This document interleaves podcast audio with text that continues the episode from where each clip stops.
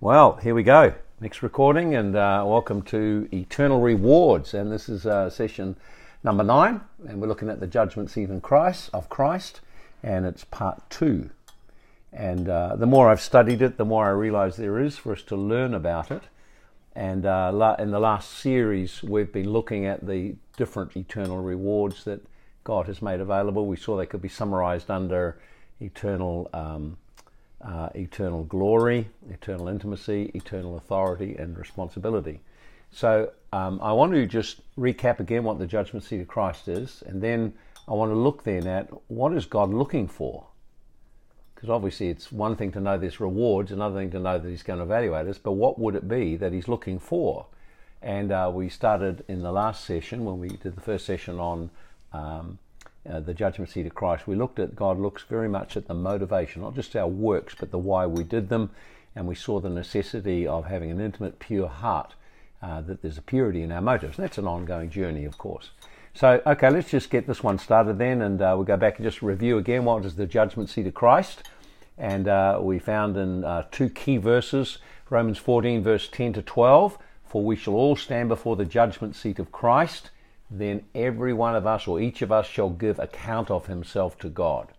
And then we saw in the second uh, uh passage on that, 2 Corinthians 5:10, for we must all appear before the judgment seat of Christ that each one may receive things done in the body according to what he has done, whether good or whether bad.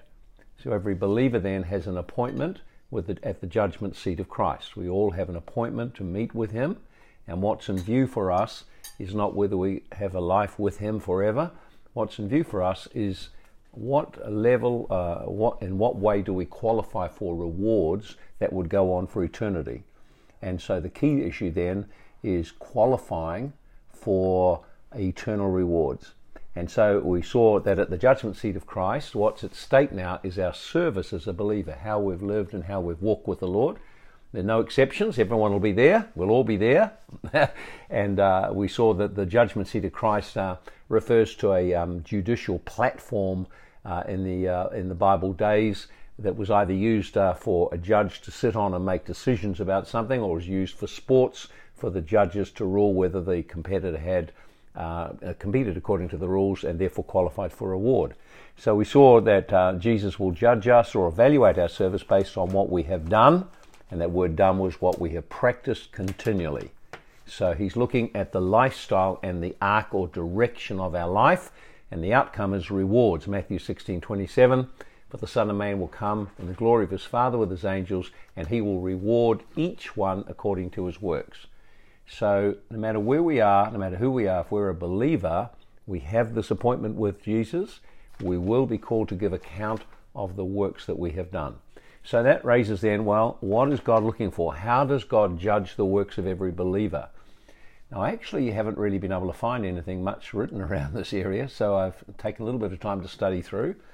And uh, I want to then look at some things that I think that God will use or take into account when He's judging our works. Uh, we saw in 1 Corinthians 4, verse 5, don't judge anything before the time till the Lord comes, who will bring to light the hidden things of darkness and reveal the counsel or motivations of the heart. And then we'll either receive praise or lack of praise from the Lord. So I want to then look then on the basis that all of us are called to a lifestyle of serving, a lifestyle of, of uh, honoring God by serving Him. And we saw that was part of our sonship. That as sons, we're called to be intimate with our Father. We're called to serve Him and expand His kingdom as His representative. And we're called to grow and be transformed.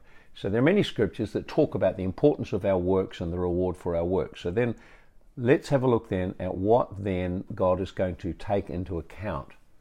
Now, with all of these studies, you find it's never found in just one place. You really do have to look all over the place. You've got to read and read and hunger and search.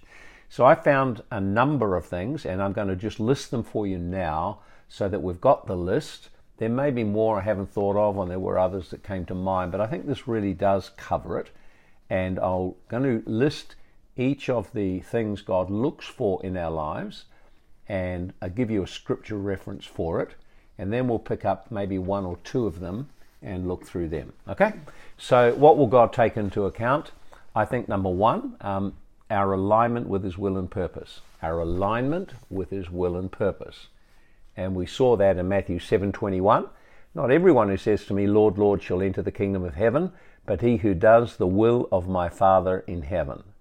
So notice Jesus, all through his ministry, made it very clear he was aligned with his Father. He did what he saw the Father doing.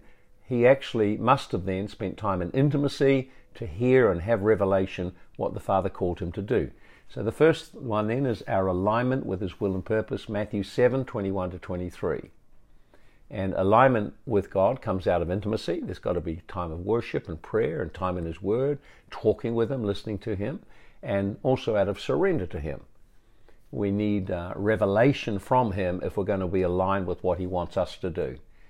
So success doesn't uh, come from just doing, achieving many things. Comes from discovering what God called us to do, and we, at the end of our life, have pursued and faithfully done that. So, alignment with the will and purpose of God. And that means we need revelation how God wants to build. Otherwise, we can, in all sincerity, build, but how we're building and what we're building is actually not aligned with Him in any way. Uh, secondly, our motivation. We saw that in the last week's study. Our motivation, having a pure heart, having a, an intimate heart, and now a pure heart. And we saw 1 Corinthians 13, verse 3 Jesus said, though I, uh, Paul wrote, though I bestow all my goods to feed the poor and give my body to be burned, but have not love, it profits me nothing. And we saw also in Luke 6:35 Jesus teaching, love your enemies, do good, lend, here it is, with no hidden agenda, not hoping for anything in return. And then he says, Your reward will be great, and you'll be sons of the Most High, for he is kind to the unthankful and the, and the evil. So, what he's saying then is that it's not just what we do, why we do it is very important.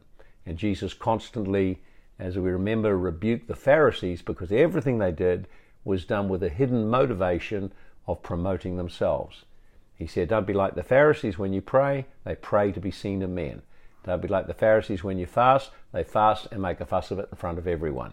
Don't be like the Pharisees when you give, let your giving be done in secret, and your Father who sees in secret will reward openly. So I think God constantly looks at the why you do things. And the last week we saw how many activities we do can be completely, ah, there we go, we're still there, can be completely dead works because there's no uh, faith in them. They're coming out of uh, fear, they're coming out of guilt, they're coming out of uh, an agenda. They're coming out of every kind of reason except uh, what, what God wants us to come out with. Looking at our, our motivation is one of purity of heart. So the third thing um, that I believe God looks for uh, is our faithfulness. And we hope we're going to look at that in one of the studies today. In Matthew 25, uh, which is part of a sequence of parables where Jesus is talking about the end times, about his return, he starts with the wise and faithful servant in Matthew 24, then the five wise and five foolish virgins in Matthew 25. Now, then he goes on to talk about the, the parable of the, uh, the talents. And uh, in the parable of the talents, in Matthew 25 23, his Lord said to him, Well done, good and faithful servant. You've been faithful over a few things. I'll make you ruler over many. Into the joy of your Lord. So, very clearly, God looks for faithfulness and we'll come and study this in a bit more uh, detail in the study. Uh, so there's no limit to our faithfulness. Every person can choose to be faithful. It's got nothing to do with your gift. It's got entirely to do with your character and the way you handle the tasks that are assigned to you, whether you complete them, whether you're reliable, whether you do them when you're supposed to, the way you're supposed to do them on time, and so on. So everyone can be faithful. And he's saying, as we'll look into the story a little bit later, uh, we'll see that uh, faithfulness is commended by God. Not only that, in 1 Corinthians 4, I think around about verse uh, 3, it says it's required of servants they must be found faithful. To find someone faithful means you're looking for that quality. We have to be found after inspection. We've been faithful to what God called us to do. And so faithfulness is developed by serving with excellence and persevering through difficulties. And uh, the fourth quality I believe that God is looking for is the quality of diligence. So, with faithfulness, if we're a five talent person and uh, we can get the same reward as a person with two talent or one talent. God just takes into account not what we have, but what we did with what we had. So equal equal faithfulness, equal reward. And uh, the, the the next thing is, is God looks at our diligence. Diligence means I really apply myself, my life is given over to this task. And so in Luke chapter 19 and verse 17, again, it's a parable, and this time it's a parable of the servants and the pounds or, or minas. And uh, he says, uh, Well done, good and faithful servant. You are faithful over very little, have authority over 10 cities. So everyone in that story got one pound or one mina. Everyone got the same amount at the beginning, but one of them earned 10 minas, made a huge profit. One earned five, one hid it away. And so we find that the one who earned 10, he's uh, put in authority over 10 cities. The one who earned five, put in authority over five cities. Again, if we get time, we'll look into that study in detail today. So notice there, greater diligence, greater reward. So it really helps if you understand then whatever our status in life, whatever our gifts, experience, wherever we're at, if we are faithful, then we have equal opportunity, equal reward. If we're more diligent than the person next to us, then God will honor the fact we were more diligent. And that makes sense that someone who's faithful, someone who's very diligent, someone who's highly productive for the Lord, that God will acknowledge that in some kind of way. It's got nothing to do with whether you're a preacher or any kind of role you have. Every servant of the Lord can function because our functions mostly are in the realm of life and in the community. The, the next one is a really interesting one, and that is the opportunity given. God takes into account the opportunity we've been given. And we find that in the, um, uh, the parable of the servants in, uh, in the vineyard, the workers in the vineyard in Matthew 20. And uh, these, uh, I've outlined this study in the notes. We may not get to it though. Uh, now, Galatians 6:10, as we have opportunity, let us do good to all, especially those who are of the household of faith. So notice then, opportunities vary from one person to another. So a person who's saved when they're younger has a lot more opportunity than a person saved when they're older. Uh, people who have uh, uh, who may be in a certain nation may have greater opportunities. Uh, whatever the opportunities we have, God takes that into account. And uh, if we get to the story in Matthew chapter 20, you'll find that uh, different workers came into the vineyard to work at different times. They had different amount of opportunity, and God took into account the opportunity they had. So even the man who had worked all day received the same reward as the man who came in and did work or did the best he could or was faithful in what he could at the latter season of the day. And so God accounts the two, both getting the same reward. And uh, the servants argue with him over that and think that's not very right. But he said, No, uh, I agreed to do this, and that's what will happen. So God is very just God. So even if we have not much opportunity, uh, if our opportunities are more restricted and limited, God still takes that into account. He's looking at the bigger picture faithfulness, diligence, and motivation. Here's another thing that uh, is very clear that God takes into account. All of us have struggles. There's no one of us doesn't have a struggle. We all have things to overcome. And the battles most of us fight to overcome something are in private and secret, seen only by God. And it's very clear that Jesus will reward us according to what we've overcome. And we see that in Revelations 2, chapter 2 and chapter 3, where he makes promises to the overcomers. An overcomer has faced a challenge and over a period of time has overcome it and maintained overcoming it and they qualify for reward. Revelations 3:21 to him who overcomes I will grant with him to sit with me in my throne, as I also overcame and sat down with my Father on his throne. So overcomers are promised specific rewards. So clearly, someone who has stood, held on to the Word of God, had some ups and downs, but eventually prevailed and overcame uh, some of the challenges in life, uh, then uh, it's appropriate that God acknowledges that. So uh, we're told in another place in James, blessed is the man who endures temptation, after he's been tried, he'll receive the crown of life. So overcomers are promised rewards for overcoming a whole range of things. You can read them in Revelations 2 and verse 3 and chapter 3. Uh, cold love, where a heart goes cold, and uh, we need to return to our first love. So maintaining a passionate heart is something that requires us to overcome coldness, indifference, the lukewarmness. Uh, we're, uh, we're called to overcome persecution. So when we're opposed, when people resist us, when people attack us, when we're given a hard time, uh, it's very easy to become embittered, discouraged, or, or overcome by the adversity we've gone through. There's a reward for those who overcome persecution. Uh, the Bible in Revelations 2, it also tells us about over, the necessity to overcome false doctrine. False doctrine is teachings that are contrary to the true spirit and intent of the Word of God, and uh, they may seem appealing, they may seem very appealing, and they may condone various kinds of things, but we're to overcome false doctrine. And so we need to then be students of the Word of God. To do that, we need to study for ourselves what God's Word says so we can overcome teachings that are not true. Um, a third thing, or next thing that uh, it refers to in the book of Revelation, is overcoming uh, false teachers and prophets.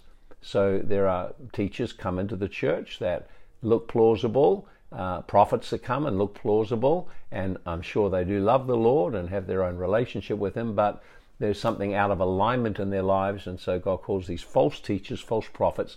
Primarily, they're concerned about building their own lives and their own ministry, and we have to watch we don't get seduced away by the pull that they put on our life and end up uh, away from the course God called us onto. Then it tells us in Revelations 2, it talks about um, the spirit of Jezebel, uh, about in Revelation chapter 2, uh, how there was a woman in the church and she taught and led and, and the, ser- the servants of God astray into immorality and compromise in an idolatrous society. And so, again, that's something we have to overcome. Every one of us has to overcome the, the desire to control or the influence of that spirit, which is very seductive. Uh, he talks also in the book of Revelation about compromise, about entering into compromise, about uh, being uh, lukewarm or complacent. You know, I have this against you. You're, you're neither hot nor cold. You're lukewarm. And so lukewarmness is uh, prevalent through the Western church. It's something we have to overcome. And uh, that requires that we have engagements with God, we have fresh revelation, we stay passionate in our pursuit of Him. So lukewarmness and temptation. So those are some of the things we have to overcome. Uh, I think that another thing that God takes into account is what we've become, what we have become. And uh, we know that the purpose of God in sonship is intimacy and assignments or faithfulness in what we're doing, and also that we're transformed, that we become more like Jesus. So you can check this one out in uh, 2 Peter chapter 1 and uh, verses uh, maybe about 3 right through to 11. I'll just read a few of these verses, but he's saying, what he's saying this, he's saying you need to add to your faith. In other words, the foundational faith that we have that gets us saved, he says now you need to add to that. And what you need to add are all the character qualities and patience and uh, and uh, love and uh, and brotherly love. And he lists a whole number of things that we are to uh, to build and incorporate into our life. So this is about inward transformation. So our life is a we become a loving and a, and a, a humble and a meek person. And so he says in 2 Peter 1 verse 8, if these things are yours and abound, or be in you and abound, you'll neither be barren nor unfruitful. So here's a promise. If we let God work in our life to transform us, then we'll never be barren. We'll always be fruitful for the Lord. But he says if you lack the things, you're short sighted and can't see. You can't see afar off. And, uh, and then, he, then he gives the exhortation Brethren, be even more diligent to make your call and election sure. For if you do all these things he's referred to, adding and building into your character and life, uh, so an entrance will be supplied to you abundantly into the everlasting kingdom of our Lord and Savior Jesus Christ. So we read in, 2, in 1 Corinthians 3 that people could be rewarded or they could barely scrape in and everything has been burnt up. There's no work they've done that qualifies for any acknowledgement or reward apart from their salvation by faith in Christ. So this is talking about it again. A similar thing, put a different way. You can have an abundant entrance or you can have a barely gotten entrance. The abundant entrance means abundant honor and glory in the kingdom. A barely gotten entrance means very little honor and glory, which is why there are both small and great in the coming kingdom. So that's very powerful. That would be a whole study of its own to look at uh, in 2 Peter chapter 1. What are the things I need to begin to work on building into my life? What should I be intentional about developing and putting on in my life? Um, I, and of course, these are done by the power and the influence of the Holy Spirit. Uh, here's another uh, uh, scripture that God says He will take into account. He says uh, uh, in Matthew 12, verse 36, He said, I say to you, that for every idle word men may speak, they will give account of it in the day of judgment. So the words we speak, the words we speak are the overflow of our heart, the overflow of our life. Our actions are the overflow of our heart, the overflow of our life. And so the words we speak, Jesus said, you're going to take into account all of the words kind words, loving words, encouraging words, building words, harsh words, critical words, negative words, uh, unbelieving words. And so, again, uh, the words we speak will be taken into account. Uh, um, then the last two things that I felt that I could see God's going to use or bring into account is uh, the, the, last one, number nine, the second to last one, uh, the revelation God has given us. Uh, the revelation God has given us. I think that we are responsible to grow in revelation, to grow in insight and understanding, but the more God gives to us, the more is expected of us. So I think if you've sat in a church and you've been exposed to great teaching, great revelation, great revelation be given to you, then a lot more is required of you than the person down the road who got very little revelation and insight, but they walked fully in what they were given. So I think revelation, here's a scripture, Luke 12, verse 48. Everyone to whom much is given, much will be required. And from to whom much has been committed, of him they will ask more. So clearly in that scripture, talking about the servant of the Lord, if, if much has been given to you, then more is required of you. So uh, it's echoed again in James 3, verse 1, where he says, My brethren, let not many of you become teachers, knowing that teachers, or we shall receive a stricter judgment. So you notice there, both of those scriptures seem to indicate that if a lot has been entrusted to us, more is going to be expected of us. Or, in other words, as he puts in James, a higher standard is required if you're going to be a teacher of others. So he's not saying don't be a teacher, he's just saying make sure you live up to what you teach. Live out what you're teaching is really what he's saying. If you're saying one thing and living another, a higher standard of judgment will be required. And then the last thing I think will be taken into account is uh, how we have judged others. How we have judged others. James 2, verse 13 For judgment is without mercy to the one who has shown no mercy, for mercy triumphs over judgment. So, in the course of our life, there are many failings of people around us, and we can either show mercy and compassion to those people, or we can choose to focus on where they've failed or what they've said or done wrong and then be harsh or demanding on them. And it seems as though God takes into account whether we have walked in mercy or not. And you see that in, say, for example, his teaching in Matthew 18, uh, where he teaches about the servant who was forgiven much. It was expected of him that he would show mercy to the fellow servant. And when he didn't show mercy to the fellow servant, then more was required. There was a whole judgment he went through. So I think that uh, it's a very clear scripture here that in our dealings with people, we need to show the nature of God, show the mercy of God, and that's taken into account when we're judged for what we do. How about that? So I felt in searching the scriptures that gives, uh, and there's 10 things there, 10 is a complete number, number of completion. So I felt those give a breadth to God's evaluation. We have to remember that God is a just God and he will judge rightly. He will do what is right. And so at the judgment seat of Christ, he's looking for what is there in you and in your service that I could identify, honor, and then reward in a, mag- in a major way. So that, that gives us a, uh, some, some things that we can take into account, then things we can look at. Uh, going back over them very briefly, the things, uh, how aligned are we with His will and purpose? Are we intimate and listening and doing what He's called us to do and walking in the revelation He's given? What about our motivation? Is it a motivation of love, a pure no agenda? Are we doing things because we love the Lord and are passionate to uh, show His love to people? Our faithfulness, uh, what are we doing with what opportunities we do have? Are we fulfilling them and doing them doing them well? Uh, what about our diligence? Uh, how diligent are we in our prayer, our application of what we do, or are we very casual about it? Um, what about the opportunities? Do we seize opportunities? God will take all of that into account. Uh, what have we overcome? Maybe right now you're facing something you're trying to overcome. God is watching that battle and edging you on, saying there's a great reward if you can overcome and break through that. and that gives us motivation to overcome. And even even if we fall over time and time and time again, just keep getting back up and going forward again, you, we will overcome. Uh, then there are things that we have become, and we saw then it's important that not just that we have a saving faith, but we add to our faith godliness and uh, and brotherly love and, uh, and, the love of God and, and various other qualities mentioned in 2 Peter 1. He'll take into account the words we speak, so that means we need to guard what we're saying and the spirit we're speaking in. He'll look at the revelation we're given and take that into account, and then how we've judged and treated others. So that gives you then a kind of a, an overview of how God uh, is dealing with us or how God wants to deal with us. Now, what I want to look now is I want to look into the into some of these a bit more closely. I've developed them quite well in the notes, but I will just keep them abbreviated just for the sake of going through them. So I think one of the biggest areas is having a faithful and a loyal heart. A faithful and a loyal heart.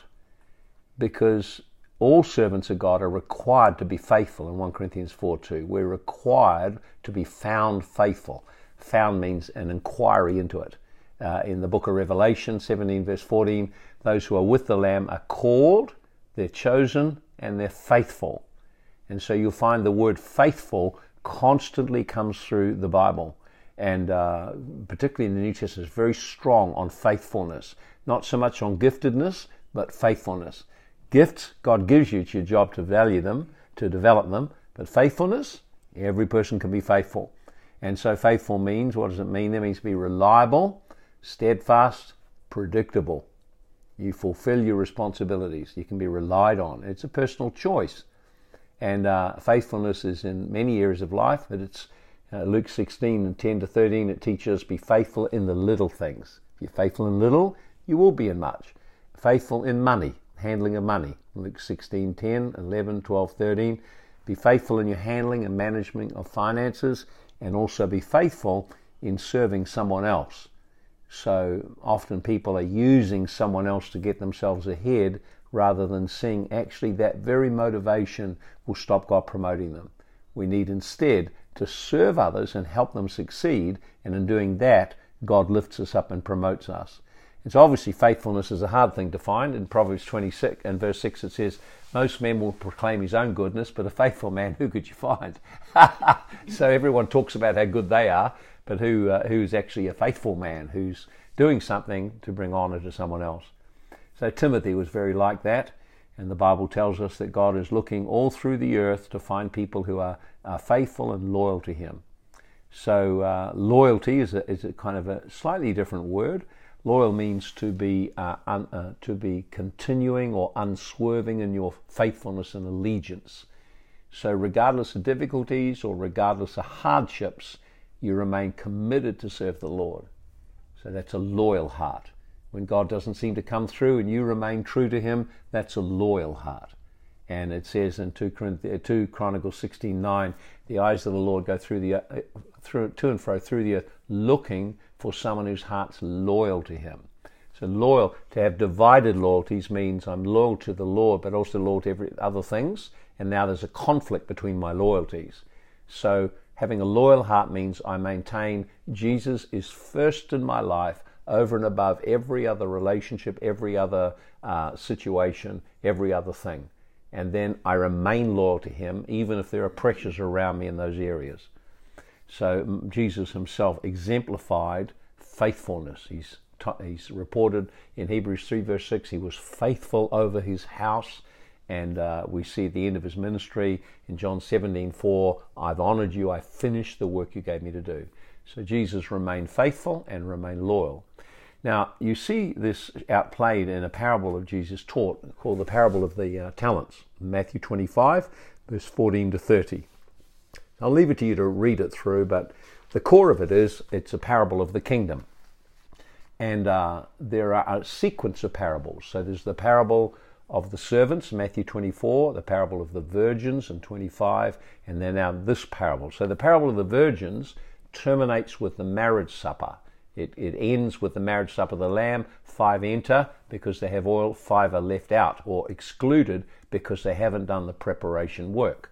Uh, and now it goes on from there into and adds in something else. It now adds in the prospect of ruling and reigning with Christ. So the parable of the virgins uh, introduces intimacy, the marriage celebration. The parable of the talents introduces now ruling with Christ.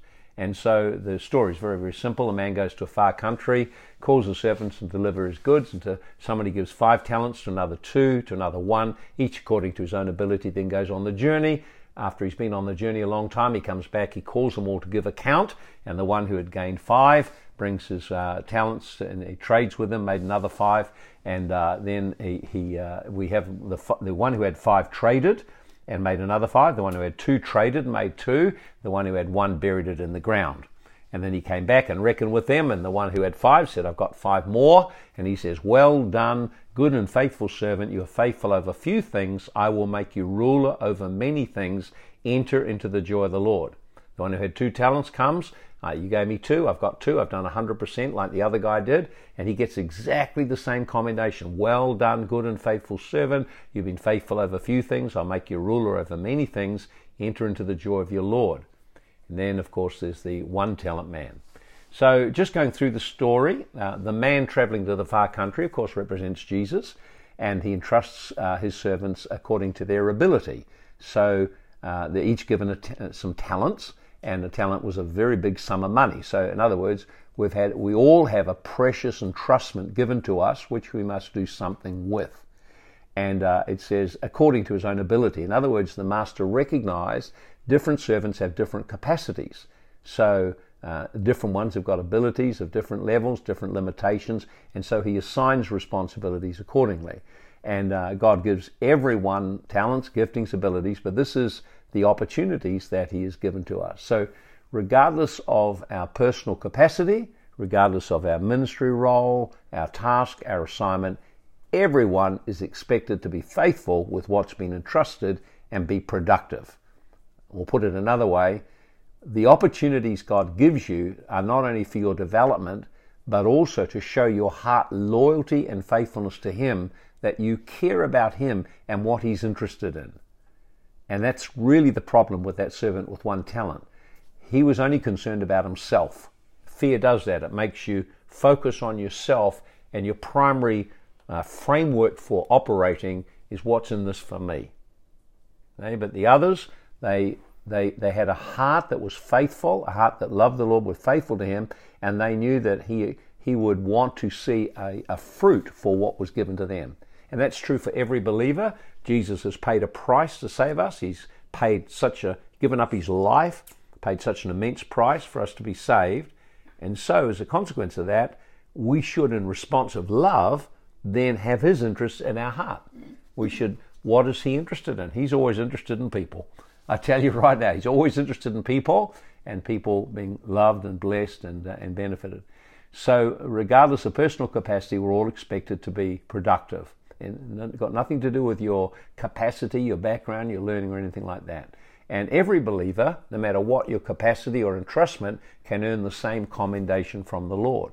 So the Master comes and he settles accounts, and of course that's referring to the Bema seat of Christ. At the Bema seat of Christ, he will settle accounts. He call each of us before him, and what he'd be looking for is to give account of how we have served him in the course of uh, that period when he was absent. And you notice there the commendation then. Well done, good and faithful servant. And that was the commendation given to the five talent man who got five, the two talent who got two. Both did the best they could, both were hundredfold. They were hundredfold believers. In other words, if you go back to the parables of the, uh, of the uh, sower and the seed, you realize that the hundredfold came with the guy had the good and pure heart. So the master was full of praise. Well done. Uh, that means what you did brought me great pleasure. I have received great pleasure in what you have done. So you notice there that Jesus uh, uh, expresses his pleasure for what the servant has done. Secondly, he honors the kind of character he has. You may not have noticed this in reading this parable. Well done, good and faithful servant. So he, he, he, he affirms this. He affirms that he's good. That means to be excellent. You have distinguished yourself. You are a man or woman of honor. So he says you're an honorable, distinguished person. You are faithful. So he highlights their diligence, their follow through in doing the tasks assigned to them in spite of the pressure, the obstacles, the, the mundaneness, and the temptations around it. Now, that's a very big lesson for every believer. Whatever task, whatever assignment you're given, no matter how small, don't look at it as a small thing, look at it as an entrustment, and God is watching not just that you did it, but how you went about doing it. And when we, when we have a spirit of worship, when our heart is surrendered to the Lord, then every task that we do, we bring His presence and blessing and favor into that task. It could be the simplest thing like making a cup of tea. Your cup of tea can bring blessing to people because of the joy you've done it with, the spirit of excellence you've done it with, the way you've made people welcome. And, and, and you know when you see someone who's, who's got that love for what they do in their heart, they love people through the, through the task that they're doing, you can tell the difference. I remember being uh, in a place and they had a little, uh, like a welcome, uh, welcome dish or welcome basket and the pastor looked at it and he said, I can't feel the love in that one. And uh, someone had just been a fill in job to do it. And it's just, for them, it was just a task, quick throw a few things on a plate in comparison to the, the lady who was usually there who did it. And when she did it, it would like stand up and shout because it looked so beautiful, little touches and things. It was done with detail and excellence. And that's what should be in the kingdom. That's the way we should operate. And uh, notice then, he says, Well done, good and faithful servant that means you, you, you are, you're trustworthy and that you're willing to sacrifice to serve others. You're willing to lay down your own life in order that I might be benefited and others be benefited. So, of course, we see that the word servant there is the word that Jesus said in Matthew 20, verse 27. You want to be great in the kingdom? Become a servant. Well done, good and faithful servant. So, greatness in the kingdom is not your stature, your position, your ministry, the anointing, the miracles, or anything. Greatness is do you carry the heart and activity of a servant, even as the Son of Man did not come to be served, but to serve and give his life. And then he says, You've been faithful over few things. That means your assignment or sphere of responsibility was very small. So some people think that their life only counts or their work only counts if it's big or significant or impacts many people. But there's only a few people going to impact large numbers. The majority of work that's done is out of sight. It's the small tasks. It's the, the, the ordinary person behind the scenes making the bigger thing happen. And they may think, well, I'm not out there doing this or out there doing that. Nevertheless, their assignment, even though it's small in their eyes and the eyes of other people, it's important to God, so important he will reward those who faithfully do it. So that means what a blessing that is for all of us because that means that it doesn't matter really what your role is or what, uh, what uh, you're called to do, it's the manner you do it is what God is looking for. Do you see the little everyday tasks? This I'm serving the Lord. This is my act of worship. I've given my day, my life, I presented my body to Him, and now I'm letting His love and life flow into everything that I do. There's something like a river of life just flows to bless even the ordinary tasks. And I've seen people who did the car park and, and they just stood out there in the cold and made people welcome and smile. And, and, and you go up to them and you can see the love and the joy and the servant heart in it. And I think, well, you know, they, they, they qualify for reward because with the capacity they have, they're turning this task into a river of blessing for people coming in. So it's a great inspiration, great challenge that whatever your task, God is watching you. And then, of course, he says the rewards. Now he talks about the rewards. He said, Well done, good and faithful servant, faithful over a few things. I will make you ruler over many things. So you notice there that um, rewards that are received at the, at the judgment seat of Christ are based on our faithfulness here.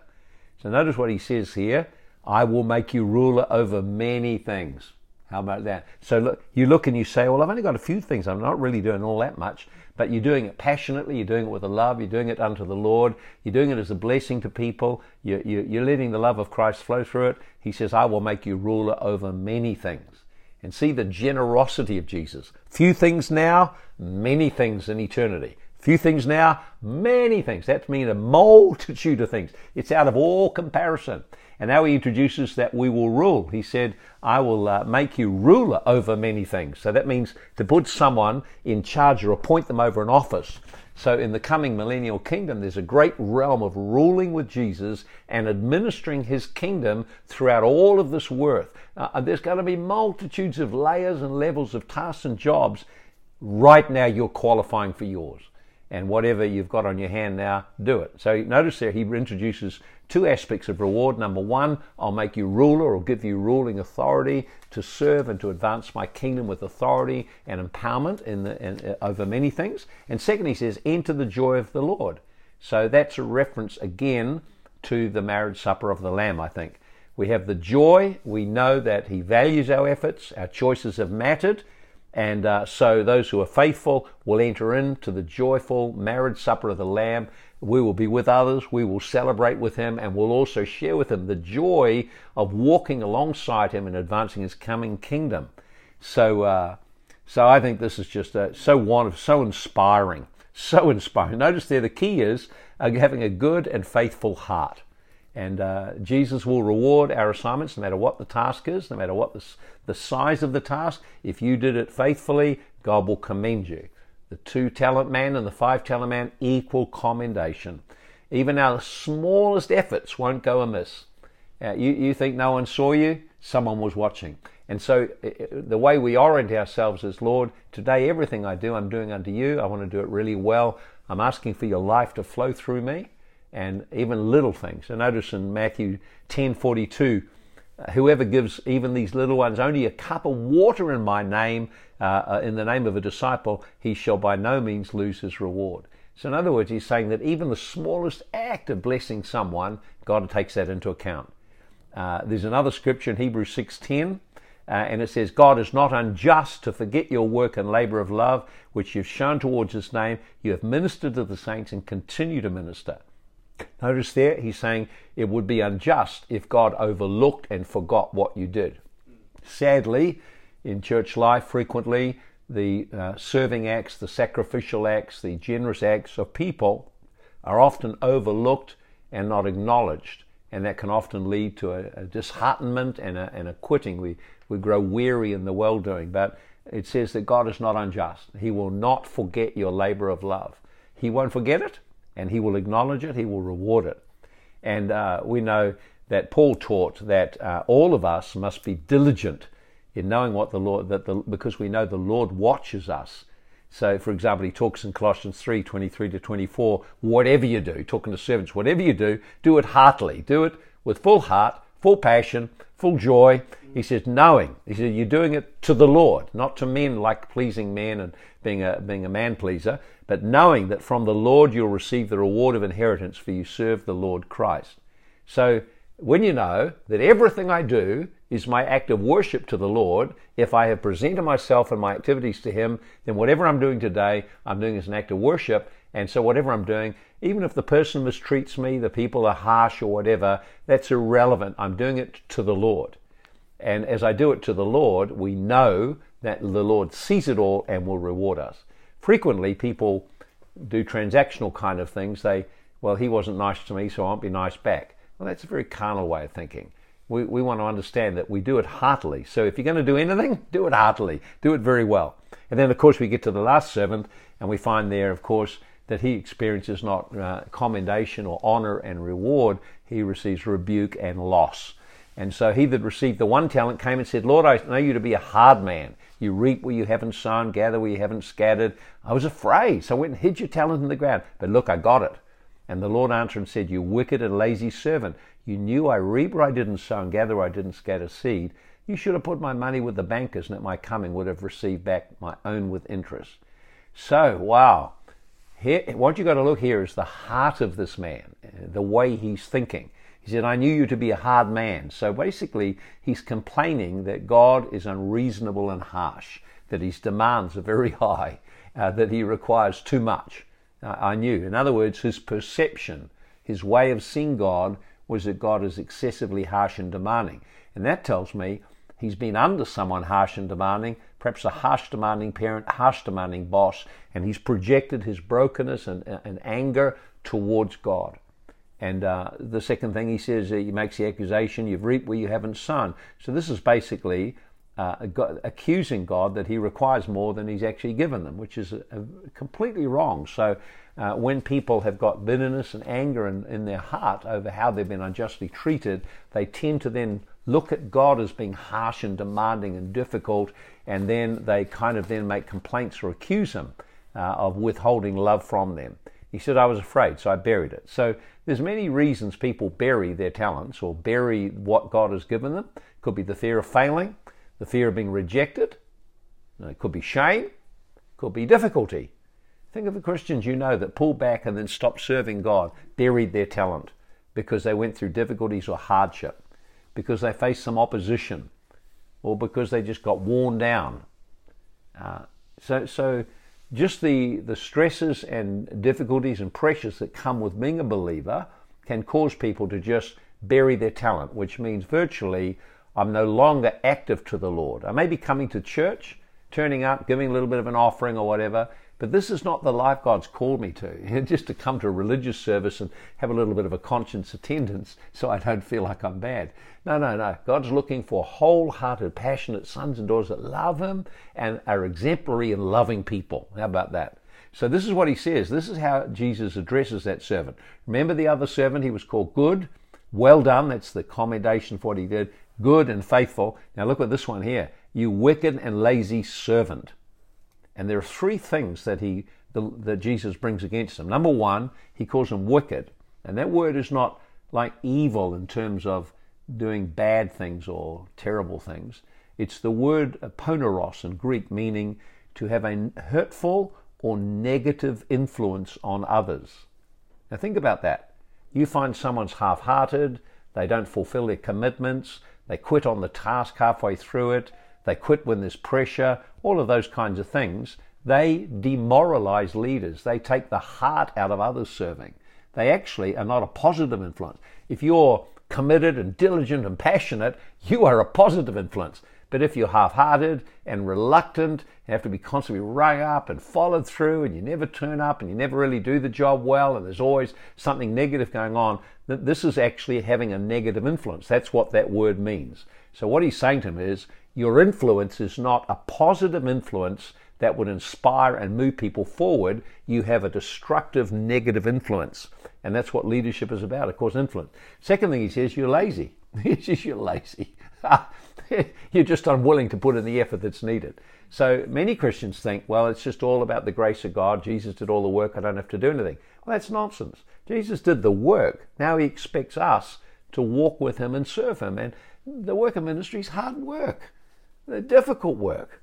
It's very difficult work. It's a very hard work, and, and so it requires we develop a diligent um, a diligent mentality, of hard working mentality, rather than a, la- a lazy one. It says the soul of the slothful man desires much, but he has nothing. So you find a lot of Christians, and they're wanting much, they're asking God for much, but they won't put in the necessary work in order to have it. Whereas the, says the soul of the diligent will rule. You know, so so these are some. So you notice and then the third thing that Jesus says about him is he calls him an unprofitable servant, unprofitable, producing no benefits to the kingdom. Wow, how about that? What a what an assessment that he was having a negative influence. He was just unwilling and lazy and wouldn't get to business and do what it was needed, and he produced nothing really beneficial. Well, I, I've known over the years many people like that, many people like that. And uh, so here's the thing he lacked revelation or intimacy. He didn't really know God. There's no depth of relationship. He has a distorted view of God because he never let God work in his heart to shift that. And he failed to be faithful in his serving. And I, I just see this over and over and over. People just prefer to do their own thing, spend their time and money and energy on what they want that they feel good about.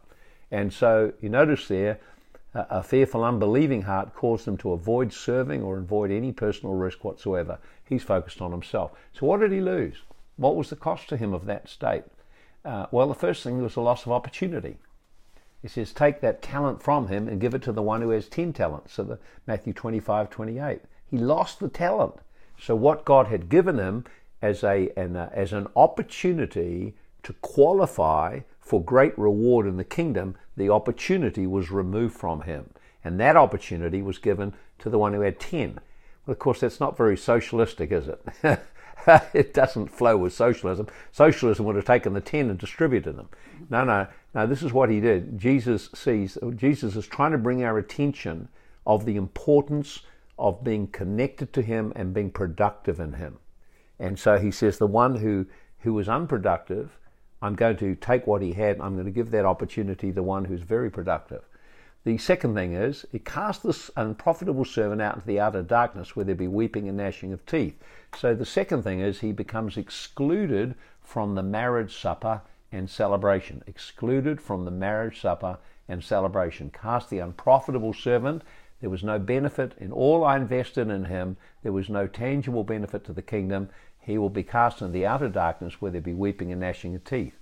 So really, now that really raised the question what is the outer darkness and what is the weeping and gnashing of teeth?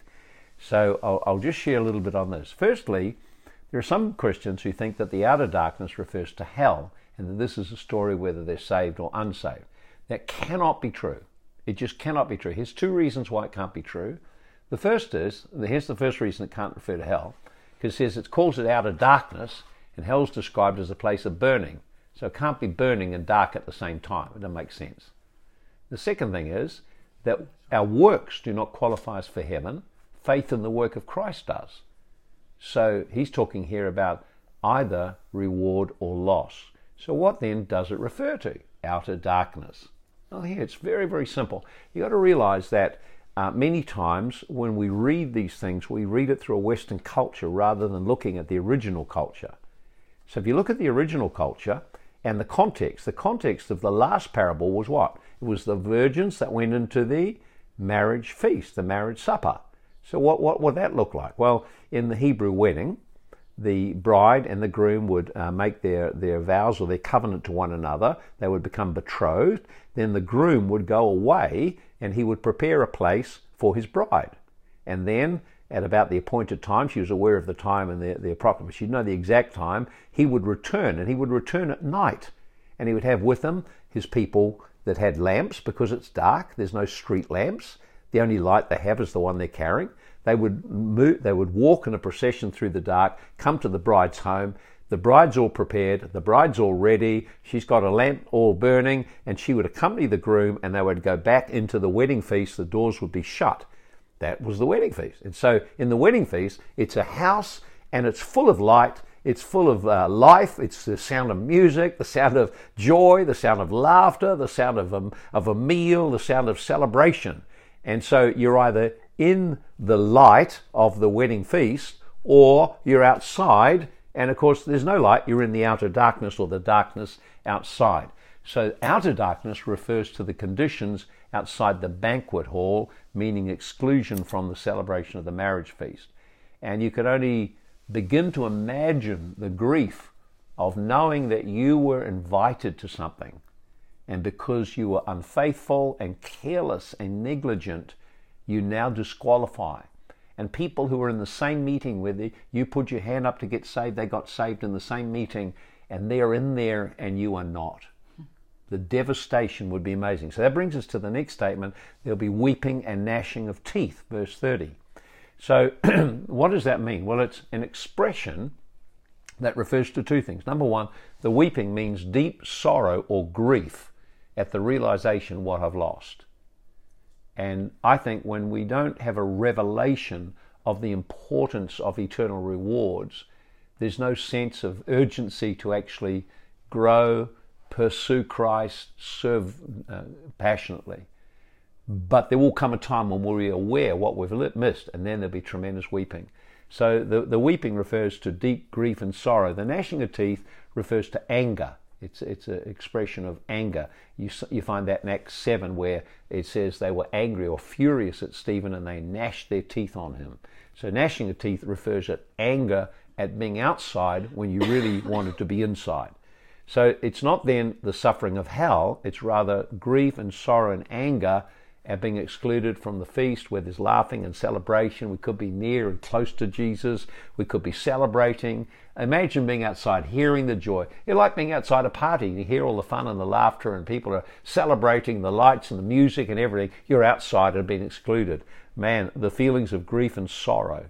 So when Jesus returns to bring justice to the earth, to establish his kingdom, some Christians will experience his coming with great joy and gladness and celebration. They were prepared, they were faithful, they enter in, and now not only then the celebration, they're now going to be acknowledged roles and responsibilities in the coming kingdom. Wow, the joy of that. That's what keeps you going. That's what keeps you moving forward. That's what keeps you persevering because you see the stakes are very, very high and they're very eternal. The, you imagine then other Christians experiencing shame, regret, sorrow, exclusion, exclusion for what they were called to be a part of. They were called, but they were not chosen because they weren't faithful. How sad is that? So, all believers need to develop a faithful and a loyal heart and take what we have and use it to the best of ability that we can. Now, there are other parables that talk about the uh, basis for rewards that open up. That's one of the very best ones. I encourage you to search through the parable on the pounds or minas or miners in Luke 19 11 to 27, where the focus there is not on uh, equal um, equal faithfulness, equal reward. The focus on that one is that when someone's more diligent, they will gain more reward. And this teaching is very clearly there to show to us the importance uh, in our lives, uh, not just to being faithful, but being diligent to be productive for Him. So we're run out of time. We've done our, just about done our hour, I think now. So uh, we need to just. Oh no, we've got a bit longer. You want to do a bit more? Or go a bit more? Okay, all right. Then we'll go a bit more. Okay. Well, Luke 19. Let's do Luke 19, verse 11 to 27. And this is the issue of uh, being diligent, having a diligent heart. That's. It looks similar, but it's actually very, very different to the other one. So in the parable of the talents, the faithful servants get positions of honor and glory in the marriage supper of the Lamb. Unfaithful servants are excluded. Equal faithfulness, equal rewards. In this parable, the faithful servants are given the positions of honor and glory and authority in the kingdom. Unfaithful servants don't get responsibility and authority. And the, the, the main teaching in this parable is greater diligence, greater rewards. See? So first one, equal faithfulness, equal rewards. Now greater diligence, greater rewards. that makes sense. Wouldn't you do that? so God is very, very just. So uh, it's found in Luke chapter 19. So um, uh, in Luke 19, verse 11, they heard these things. He spoke another parable because he was near Jerusalem and they thought the kingdom of God would appear immediately. So he said, A certain nobleman went to a far country to receive for himself a kingdom in return. He called ten of his servants and delivered them ten minas and said, Occupy, do business till I come. He called the ten servants and, uh, and, and gave them the minas. But his citizens hated him. They sent a delegation after him, saying, Well, I'd have this man to reign over us. And when he returned, after having received the kingdom, he commanded the servants who had given the money, called them that he might know how much every man had gained by training, trading. Then came the first one, saying, Master, your mina has earned ten minas. He said, Well done, good servant, because you are faithful over very little, have authority over ten cities. The second came, saying, Master, your mina has earned five minas. He said, Likewise, you also be over five cities. Then the other came, saying, Master, here's your mina. I put it away in a handkerchief. I feared you because you're an austere man. You collect what you didn't deposit, you reap what you didn't sow. And he said to him, Out of your own mouth I'll judge you. You wicked servant. You knew I was an austere man, collecting what I didn't deposit, reaping what I didn't sow. Why didn't you put my money in the bank, that at my coming I might have collected it with interest? And he said to those that stood by, Take the mina from him and give it to the one who has ten. And they said, Wow, wait a minute, he's got ten. And he said, I say to you, everyone who has will be given, and from him who does not have what he has will be taken away. So let's go through that just uh, quickly in light of the time we have. First of all, a certain nobleman is a nobleman means a person of high rank. It obviously refers to Jesus Christ. Jesus has gone into heaven and uh, receive a kingdom. One day he will return literally, physically, as King of Kings and Lord of Lords. Then he will call all the servants to account. And we're called to account at the Bema seat of Christ. So the sequence, he returns, we're called to the Bema seat of Christ, then, if we qualify, to the marriage supper of the Lamb, and then empowered to rule with him in the coming kingdom. So notice there 10, 10 servants, 10 minas. 10 is usually the number meaning all the servants, all the gifts. So it's reference to the fact that this is encompassing all the body of Christ over all eras and ages. Do business till I come. Everyone is commanded to be productive for Jesus. In other words, don't just hide your gift. Don't just be a quiet Christian. Be proactive in serving. And uh, how much each uh, had gained by trading. That word trading means literally to be engaged constantly in exchange and purchase. So it means this is our lifestyle, taking what God has given us and using it as best we can to advance His kingdom. So now again, the commendation. Let's go to the commendation and the reward in Luke 19:17. Well done, good servant. You are faithful over very little, have authority over ten. Now you notice there the same words, well done, good, faithful, but now he introduces authority over cities. And then the one who came second, Master, your mina has gained five minas. He said, likewise, well done, good servant, faithful over little, you be also over five. So notice there as we go through that, well done, good servant, he's actually commending them for being diligent. One earned ten. So you've been faithful over very little, you've labored, you've been very productive, so now you have authority over ten cities. So in this case, in this parable then, there's an authority given a, to, be, to have authority over 10 cities. Well, that's amazing. It's like a whole region. A whole region. So he's saying in the coming kingdom, there'll be different layers and levels of authority. And God wants us to qualify for that by our faithfulness and diligence now. Second servant came, will you be over five cities? He did. Uh, he started with the same that the other one came, but he's he'd also been faithful, but he hadn't been so productive. And so his diligence and fruitfulness were less than the first, and what he was given reflected that. And then finally, he says, he said, have authority over five cities. So you see then, greater diligence and fruitfulness, greater reward. Greater fruitfulness, greater diligence, greater reward.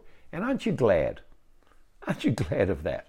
That someone who's a slacker, someone who's unproductive, will not be acknowledged in the same way someone who's, who's committed their life, paid a price, sacrificed, done things in secret, overcome things in secret. Clearly, there's going to be a difference.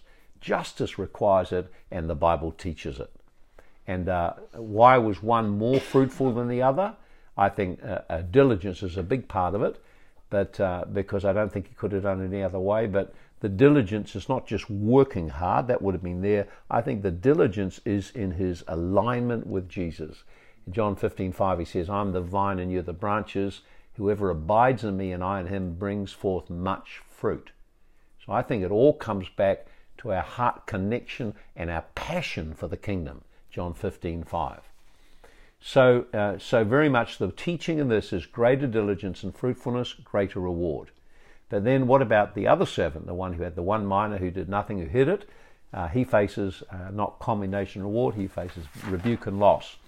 And it's uh, similar to the previous parable. He said, I feared you because you're an austere man. Again, he has a distorted view of the master, sees him lacking compassion, being hard. And that's many people's view of God. They've never developed intimacy, never come to know him, never let God deal with their heart, and so they're projecting onto God what's not there. He won't take any risks serving, he just wants to keep everything hidden. He said, it says, I have kept the mina hidden away. So he preserved, but he didn't wasn't productive. Or he was a consumer, not a producer. And sadly today many Christians are like that. They bury or hide their gifts or they put them in some other arena that will serve them, but not use them to advance the kingdom of God. And uh, so they like to enjoy the benefits of Jesus. I like him to forgive me and bless me and heal me and provide for me, bring breakthroughs for me, but I don't want to give up my life to serve him and please him. So basically, they enjoy the Jesus that benefits them and they have half a Jesus. they don't have the other half where he's the king who's receiving a kingdom or will come back. They're not allowing him to rule by surrendering their life, Lord, not my will, but your will. So the master's rebuke, you wicked servant, you have a hurtful influence on others, and that's true of all Christians who are self centered and consumers. They drain and demotivate others.